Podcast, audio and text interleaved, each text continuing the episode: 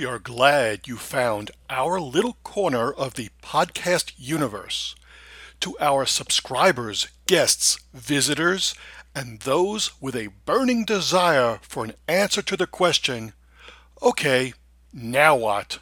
We welcome you to the From Learning to Earning podcast sponsored by OK Now What.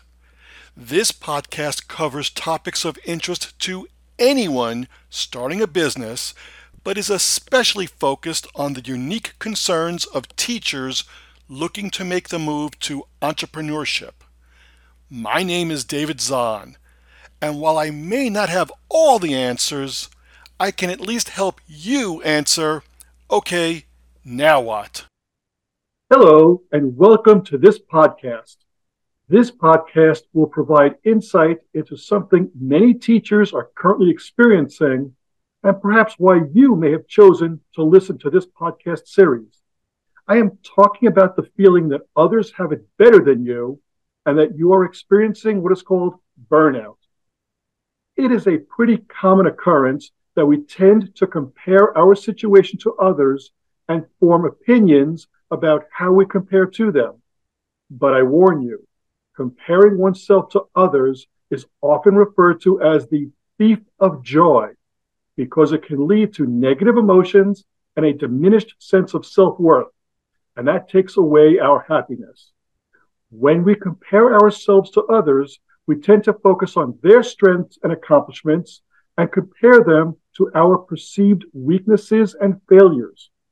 What is likely happening, though, is that you are comparing your blooper reel to their highlight film.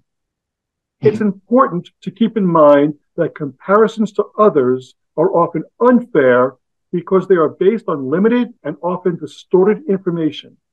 Further, as teachers, you know that we often provide our students with assessments and evaluations to identify gaps, weaknesses, areas for remedial instruction, etc. And our administrators do the same things to us with their observations.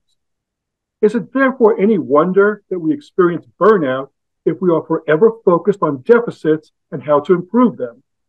Today's guest will provide us with a very different view on assessing competencies and how it impacts that feeling of burnout. After listening to this discussion, you will want to compare yourself to yesterday's version of you and not to someone else. Joining me today is Jim Asplund, Chief Scientist for Strengths Based Development for the Gallup organization.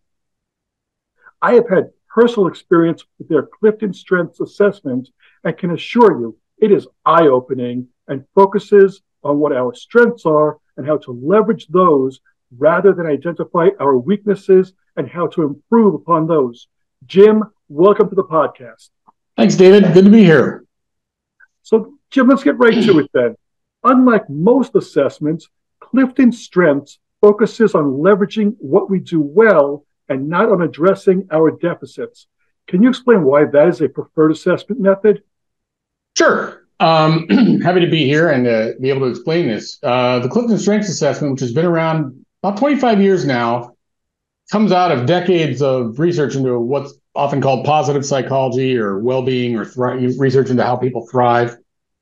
And Don Clifton, who was a excuse me former chairman at Gallup and the principal developer of the Clifton Strengths Assessment, was an educational psychologist. He came back from World War II to kind of place this in the era, um, and wanted to do something as he went back into grad school, something positive, make a positive contribution after all the horrible things he witnessed in the war. And um, and as part of a sort of education researcher, he started to decide to study flip the sort of usual medical model, if you will, on its head. And instead of identifying what's wrong with people, identifying syndromes, dysfunction, he wanted to help people identify what they did well, um, how they could do more of that, and identify benefits of, of operating sort of from that more positive mindset. And so, starting really in the late 40s, early 50s, he began a very long term uh, plan or, or body of research that ultimately culminated in what we call the Clifton Strengths Assessment now, which is a short assessment, take about half an hour is what we say, but most people do it faster than that. To identify, ask you a bunch of questions to help you identify what your sort of most reliable, positive um, thoughts, feelings, and behaviors are. So the things you're more reliably going to do and to help you. And they're all the you know they're all good. They're not there's not uh, they're all equal, if you will. Uh, they're all positive things. We're trying to help people sort of change the conversation about how I like your introduction about how they view themselves, but also how do they explain themselves to others so other people can help understand what helps them thrive, what helps them feel uh, like they're productive and engaged in what they're doing, happy, you know, have, have sort of a well-rounded, you know, uh, happy life, high well-being in any aspect of life they can. Um, so the the assessment is sort of the start of that process. You take the assessment, we give you some feedback. The, the idea is you use that feedback to have conversations with people you know and trust, with yourself, if you will, um, with a coach, however you want to do that. Uh, we have some other materials that you can get a hold of too, in addition to that, to help you kind of develop that self awareness, understand how to sort of structure your life in ways that you can operate more from a position of strength, how to develop those uh, sort of leanings and and um, tendencies you have into something that's stronger and more uh, robust, um, and uh, through sort of new skills and knowledge. And um, and in doing so, we found that people who can operate from this sort of standpoint in their life, and it takes some work, but they tend to be uh, have higher well-being. They tend to be more engaged in their jobs. They tend to be more productive. Um, and the more time of your day you can spend doing those sorts of things, the the the better your life goes, and the less sort of you feel burned out and stressed and all that stuff. So, are there specific implications for collaboration and forming teams based on one's Clifton Strengths assessment? Definitely. Um, so, uh, try to give you the short version here. There's kind of two pieces to this. Um, and I'll I'll apologize now. I'm I'm a statistician, so everything is going to involve numbers for me. But um, uh, first of all, we've done some team research, and the and the interesting thing, and I think profound thing in its simplicity that we've identified was the best thing you can do with a team is have everybody know each other's strengths. Um, in terms of, it's much more important than what those strengths happen to be. Um, the team will, you know, those people bring what they can bring to a given uh, day or a meeting or project um, based kind of on who they are. And if you can help understand the best of who we all are, we all get uh, more done. We get along better. Um, the uh, we tend to understand why people do things the way they do them instead of the way we might do them or the way we might expect them to do them. Um, and uh, and it, and the sort of w- weird twist of this is um, teams tend to be a little more cohesive and more engaged if people kind of have the same strengths. Problem is that's rarely the case, by the way. And and the reason for that obvious is obvious. If I if you act like me, it's going to be easier for me to predict what you're going to do and how you're going to do it and when you do it. Problem is, is you miss a lot of things uh, that you get from having more diverse sort of psychological talent on team, right? You you don't. It's, it's bad risk management. You know, people have sort of group things they tend to um, come up with the same answers and solutions for things. They tend to be engaged and disengaged with the same things. So while it's easier to get along if you're more alike, it's actually more common because we've found most teams are incredibly diverse, by the way, in terms of their strengths. Um, even though it might not appear so at first glance, um, you're going to tend to be more productive in the long run because you're going to be more, more innovative, more uh, agile, more responsive to things that are happening to you around you. So the best thing you can do is just learn those things, whatever they are. Um, now, it so happens that any person who learns their strengths also is going to be more productive themselves and be better at operating kind of from a position of strength if they know what they're going to do and how to articulate to other people. So, um, and I'll, I'll throw out these words, and I apologize for people who aren't familiar with our with our strengths terminology, but you can see perhaps on the Zoom here that I have a little app that shows my sort of top five strengths themes. Um, I lead with being really analytical. Um, sometimes people like me can jump to solving something before it's really time to do that because we're just inclined to kind of jump in and do that sort of thing. If someone's talking to you about their feelings, that's often the wrong thing to do. Um, and I've made that mistake a million times. It helps to explain people I'm not trying to be a jerk, uh, kind of overstating this a little bit. Um, but I've just it's it's my tendency is to leap towards trying to help by coming up with answers, even though there really isn't an answer, and what people really want is for you to listen. And so sometimes these strengths can can um, can rub people the wrong way. Um, sometimes they can make you not behave in ways people expect you to behave because they have a totally different set of uh, predispositions and tendencies and habits and and uh, desires.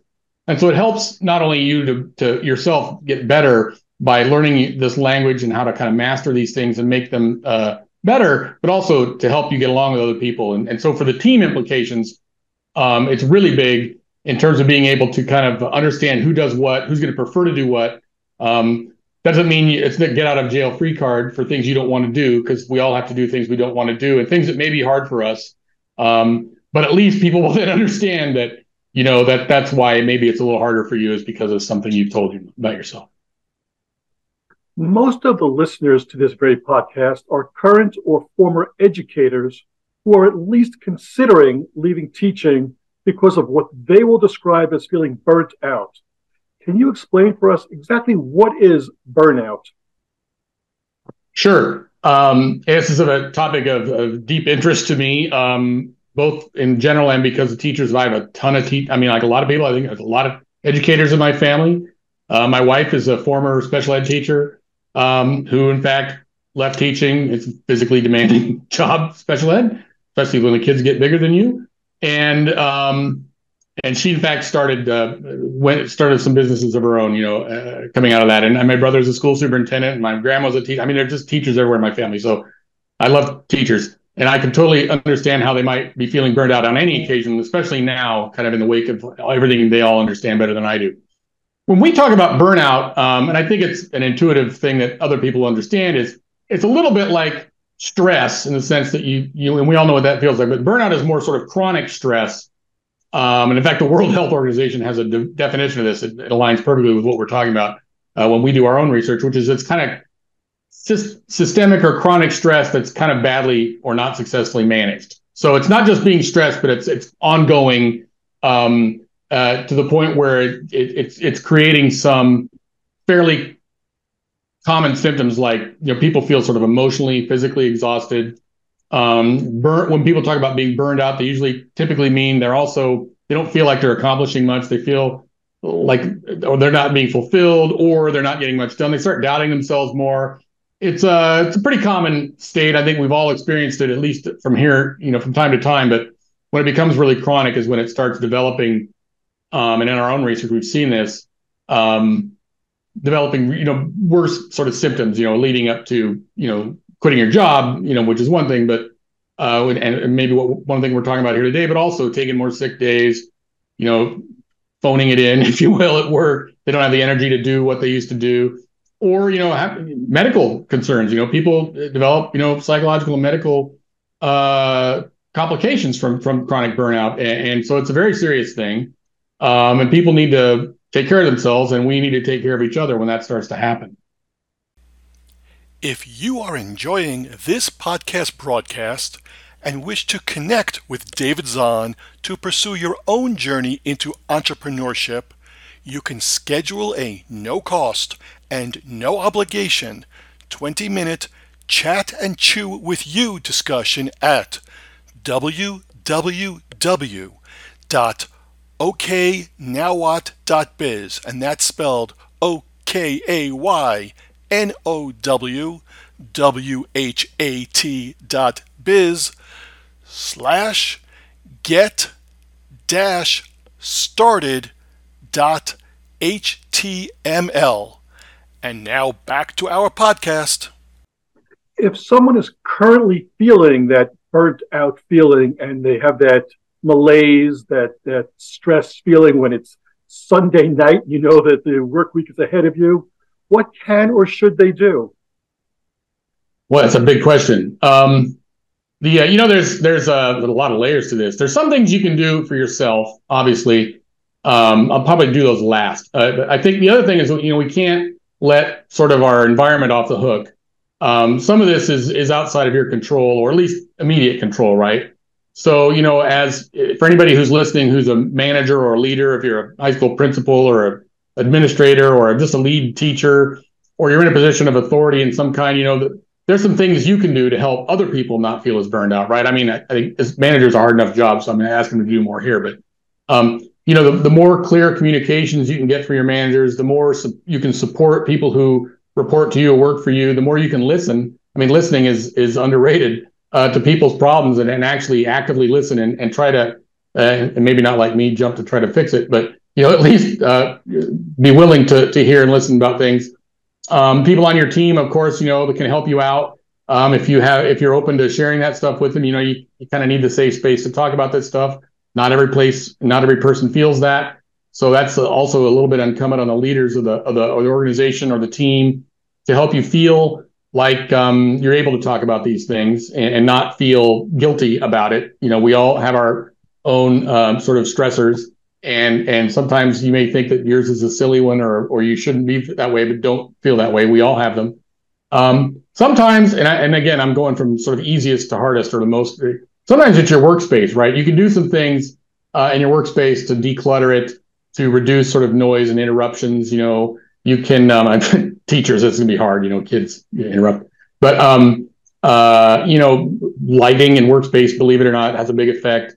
Um, and then I think that the, the thing you can do for yourself is be honest with kind of what your workload capabilities are when you're feeling, learn to recognize when you're feeling burned out, learn to do what you can to help time pressures, uh, be a little more realistic about things. Um, uh, because you, you know, if you burn yourself out in the in the short run, you can really damage the long run a lot more. Um, and um, and you know, any job, and of course, teachers are an interesting place here because I think a lot of jobs that we look at where people lack autonomy, they feel a lot more burned out. Now, teachers, in a way, have a lot of autonomy. Um, they may not feel like it sometimes, but you know, you are often, you know, kind of in your room, mostly alone with an aide and a bunch of students, or in control of your curriculum, maybe, depending on where you are, um, what you're teaching, what state you're in, all that stuff. Um, but um, so you're in a position there to have a little more control, perhaps, over some of the things that could be burning you out than than other people. Um, of course, you also have communities of people who think they're your boss and pay your salaries, all the stuff we've all heard. So you have that different set of stress. So you know it all evens out, right? And maybe you know, in the end, but um, so I think you know some of those are very simple things you can do. Now, what we've done some research on very recently is kind of how you can sort of individualize what you do in reaction to this uh, feelings of burnout. And so I'll, I'll, try to be this quick on this.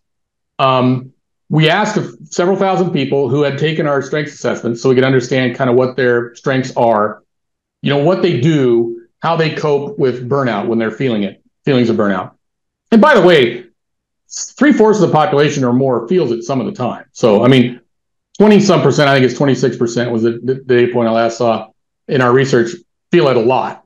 But, um, but, you know, most of us have felt it at some point or another. So we, we, we tend to have some experience with it.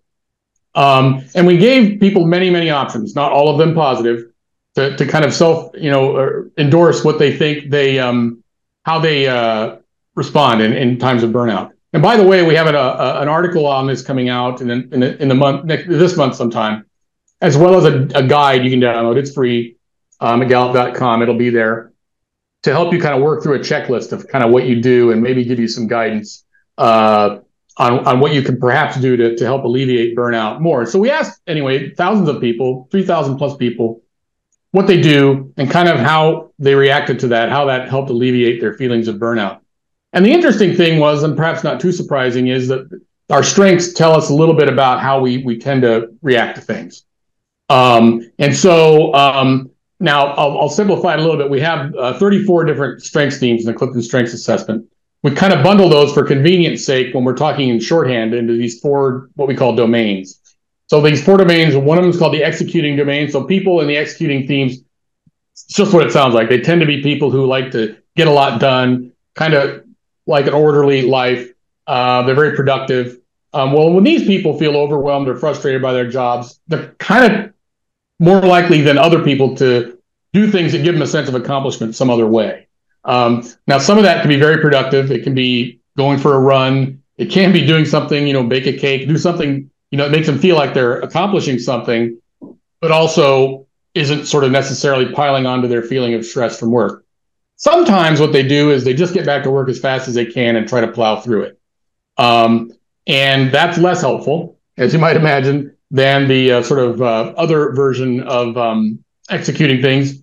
We have another uh, strengths domain we call influencing.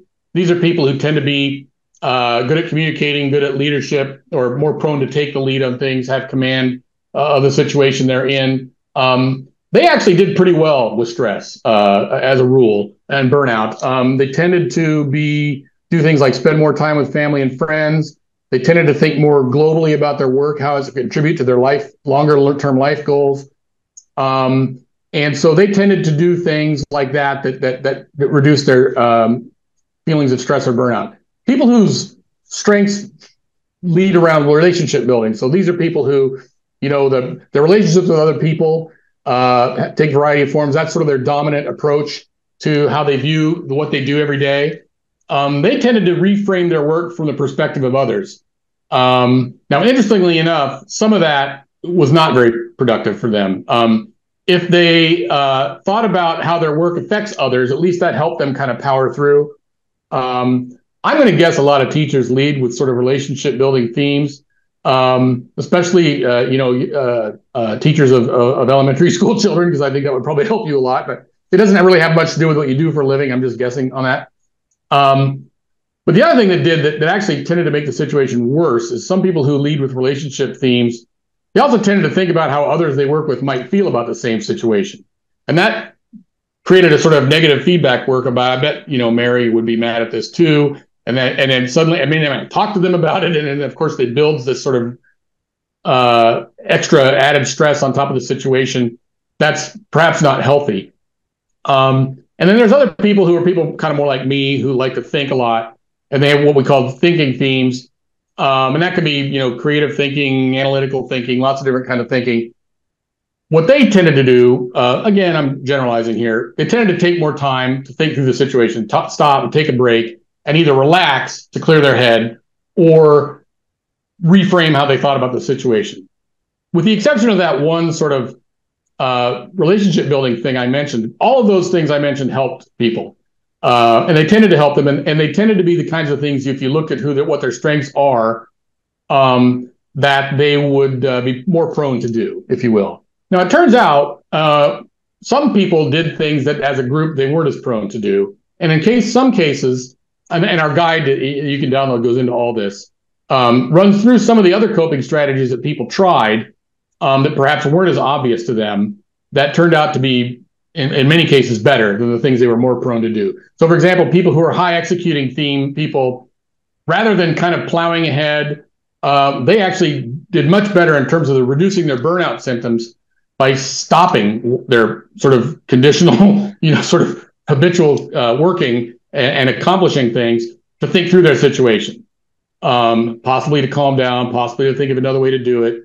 Um, and sometimes just thinking positively about their current situation. Like, what is what are they going to get out of plowing through this? Um, so really, uh, it was more about um, taking a break instead of sort of habitually kind of plowing forward with uh, getting things done. Um, I think sometimes people who lead with these themes find it almost immoral to stop kind of get, checking things off their list, or or they feel like they're being irresponsible. But really, in the long run, they probably aren't. Um, people with those relationship building themes um, really, instead of their sort of more standard reaction, which is to reach out to others and talk to others about it, they actually benefited more by kind of going within themselves and trying some mindfulness things. And that could really be anything. People, you know, we, we kind of gave them a lot of options. That could be meditation, yoga, prayer, any of those things seem to really help them. By the way, the best thing that they could do was actually think about how they approach these situations before. And that's where I think um, a sort of an, and that, by the way, a lot of people tried that one. Um, and um, and while we didn't see burnout uh, strategies very much by age, I'm willing to bet that the effectiveness of that is higher among people, you know, my age than than younger people because we have faced these situations before. I, I feel particularly bad for newer employees, people who are new at the job, whose life situations, you know, have haven't prepared them for some of this stuff. It's harder to kind of think um, think through how you've approached something before when you haven't. And uh, and I think that's probably one of the reasons we see more burnout among younger employees that it's it's newer to them, and um, and the, the pandemic was harder on them. I think you know for a lot of reasons, reasons we all know.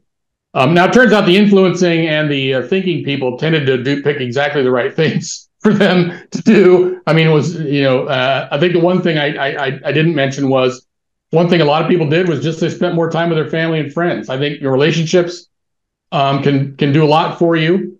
Um, I know that, that the Harvard longitudinal study on on happy lives has been in the news a lot lately. I encourage people to check that book out. It's uh, it's pretty good. Um, it's interesting, uh, a what research questions people come up with in the depression, but because they've been doing it that long. But setting that aside, I think their their big finding, uh, which would resonate with a lot of our own research, is that um, our social well-being, our our family, and our friends uh, are hugely important to us. And especially in times of burnout, having someone to talk to um, who can help you be constructive, someone who can you can bounce things off of, um, and and not you know just complain about stuff all the time um, can really help people out. And so I think that's my long answer is is that there's a lot of things you can do. Um, I don't want to be uh, uh, overly optimistic about how easy it is, um, but there is a place you can start by understanding yourself better, thinking about um, what things you do to help get out of burnout, but also how you might put yourself into that situation uh, to begin with, um, and and and having involving your friends and coworkers in this so they can spot it when you're doing it to yourself. I mean, I'm I'll just pick on myself. I'm my own worst enemy because I'm interested in so many things. I sign up to do more things than I really have time to do. I think there's probably a lot of us out there uh, in the world. Um, and so um, I've actually asked other people to tell me to cut it out and and given them basically authority to to un, unsubscribe me for things if I'm if I've got better uses for my time. Um, and so my coworkers are happy to do that uh, for me, thankfully. And um, and so I think you know um, that self awareness piece uh, is big uh, in terms of identifying not only what what you do in response to burnout, but how do you avoid the situations to as much as much as possible when you get there. I, again, we all feel time stress. I think the trick is not to is not to put yourself in a situation like that where it's chronic. Um, and then, by the way, at the end of our guide, there are a lot of things uh, that you can ask your manager and your leader to do if any of those things apply to you, because we have studied what causes burnout. I mean, um, it's often very obvious things to those of us who've experienced them. And I've been very lucky because I haven't really, but friends of mine have. Uh, but things like you know being treated unfairly at work, or, or whether you are or not, if you perceive it that way, that's that's bad. Uh, and, and you better find out, you know, if you can, what you can do about it, or at least understand the truth of it. Unmanageable workload is a very common reason.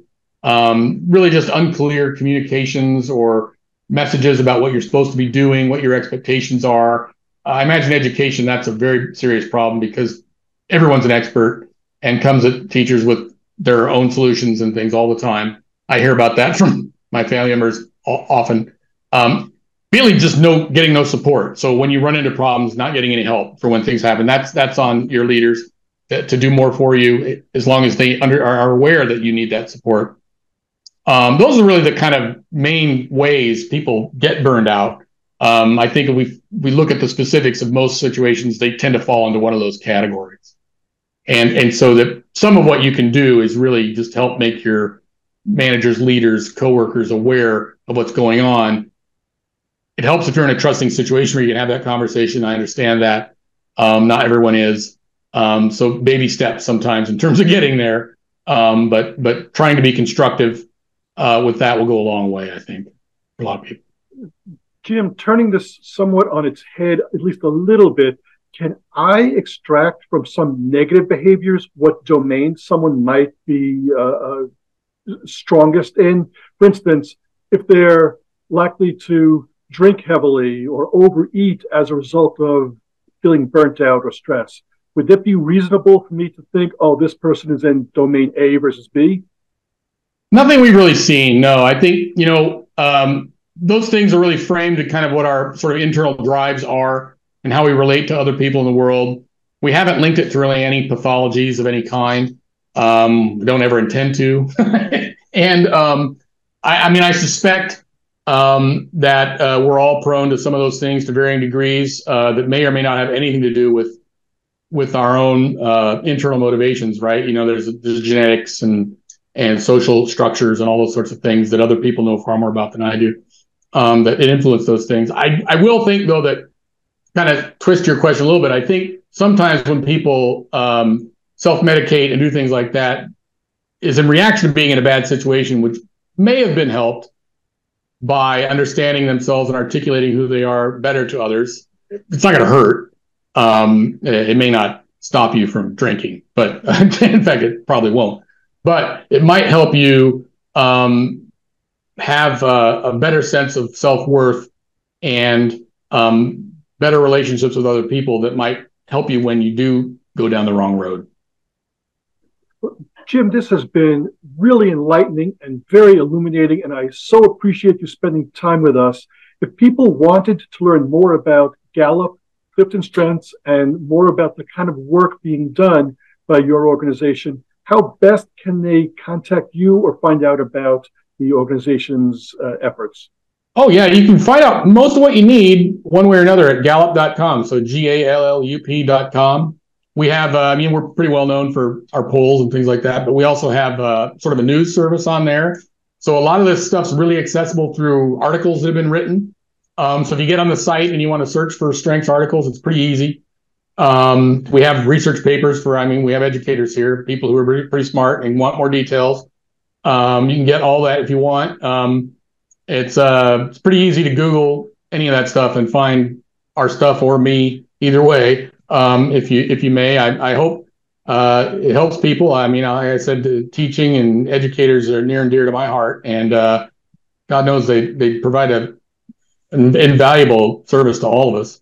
So I hope people can find a way to stay in teaching, or if it's the right thing to get out, find a way to do that. and, and I'm glad you're doing this for them because I, I know it's tough out there. So. Again, we do appreciate you sharing all of your insight and wisdom and experience. And uh, I'm certain this will help many people formulate what their future plans will include. So thanks again. Hey, happy to do it.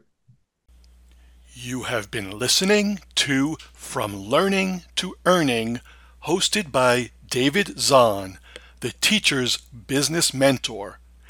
If you have not already done so, please register to join the Facebook group Business Launch From Fear to Fabulous, where you can find additional information and participate in a community of like minded people venturing into business ownership.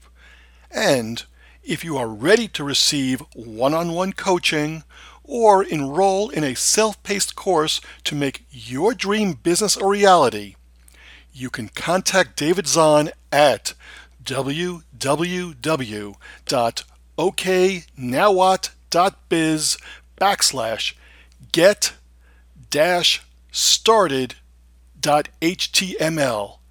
And as always, we want to hear from you about topics you would like to have covered or your feedback on this or other episodes.